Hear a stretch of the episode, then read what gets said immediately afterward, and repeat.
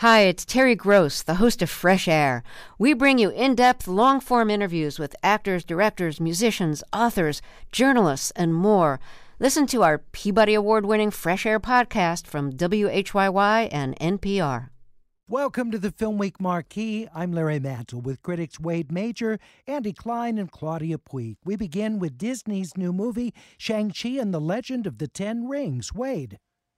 The post Endgame Marvel phase gets a great launch with this wonderful, wonderful fusion of the Marvel sensibility and classic Hong Kong wuxia sensibility. It's a great, great film. Beautiful direction by Daniel Destin, uh, Destin Daniel Cretton, and uh, fabulous all around.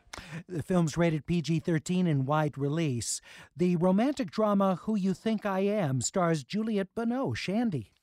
Uh, yeah, she plays uh, a 50 year old professor who for reasons not worth going into, decides to set up a fake Facebook profile and entice this young man, and then actually falls in love with him and cannot reveal who she really is because she used a fake picture. And it's filled with interesting psychological reversals and plot twists that I thought all worked and deepened the material. Who you think I am, Claudia? Yeah, it's terrific. She, it's Juliette Binoche catfishing her performance is great. It's a multi-layered yarn, and um, you know, you you wonder what is drawing her. Is it the fun of the game? Is it the headiness of romance? Is it the is she actually looking for love in all the wrong places? You don't know, but it's great. It's really really worth watching. Who you think I am is unrated. It's in French, and it's at Laemmle theaters, including the Town Center Five, Claremont 5, the Playhouse 7, and in Newhall.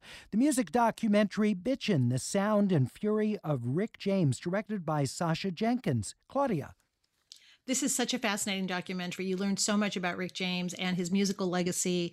It doesn't uh, shy away from, you know, his uh, drug fueled problems and uh, some of being the architect of his own destruction, but it also really takes a deep dive into what his musical underpinnings were, uh, his charisma, his social activism. I found it fascinating. So, part of the series of films Showtime is doing on musical uh, documentaries. Andy, what do you think of Bitchin' the Sound and Fury of Rick James? I largely agree with Claudia. I thought it was really good, and I learned a ton, ton of stuff, even though I was a fan when he was initially happening.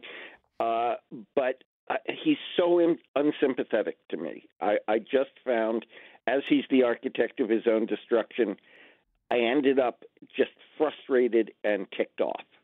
Bitchin' the Sound and Fury of Rick James is unrated. It's streaming on Showtime and also available on Showtime's cable channels. It's Film Week on KPCC, but also available as a podcast, the full hour, wherever you get your podcasts. It's also available to stream at kpcc.org or tell your smart speaker to play Film Week. Have a terrific Labor Day weekend.